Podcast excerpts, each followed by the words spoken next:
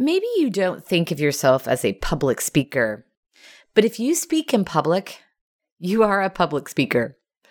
And perhaps, like many, you're terrified or get really nervous about public speaking.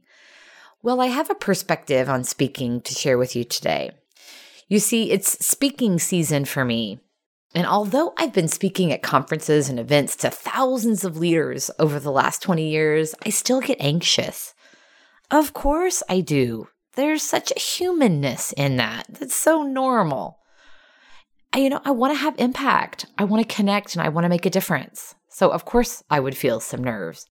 Well, over the next few months, I have a lot of conference speaking gigs on such important topics imposter syndrome, leading from vision to execution, creating a robust DEI culture, shifting from training efforts to growth experiences, just to name a few.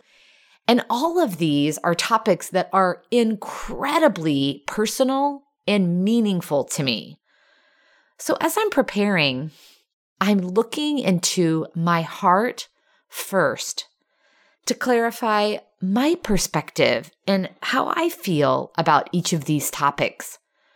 I'm relying on my journey and my experience and most important, my struggles to share from the heart with the audience as I will talk to.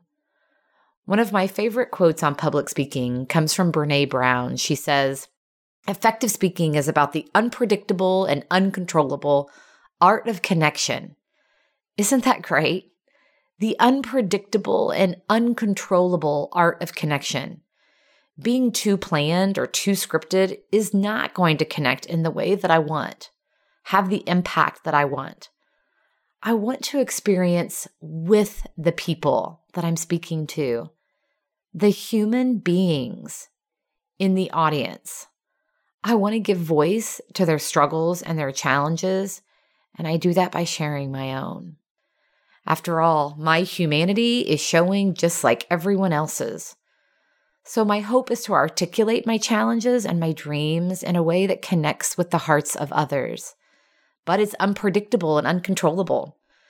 So I'll show up with a gulp and a sigh, knowing that life is always unfolding, just as it should.